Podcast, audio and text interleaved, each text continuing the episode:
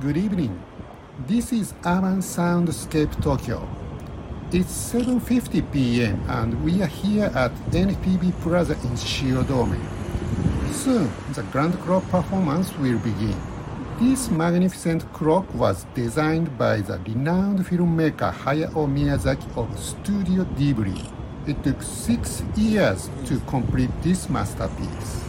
In the center, you'll find the clock itself, and on the right side, the blacksmith family. While on the left side, the bell ringing family work together to announce the time, creating a captivating story. You can watch the clock performance on our YouTube channel through the link in the comment section. This is the last show of today for the NTV Ghibli clock designed by Hayao Miyazaki.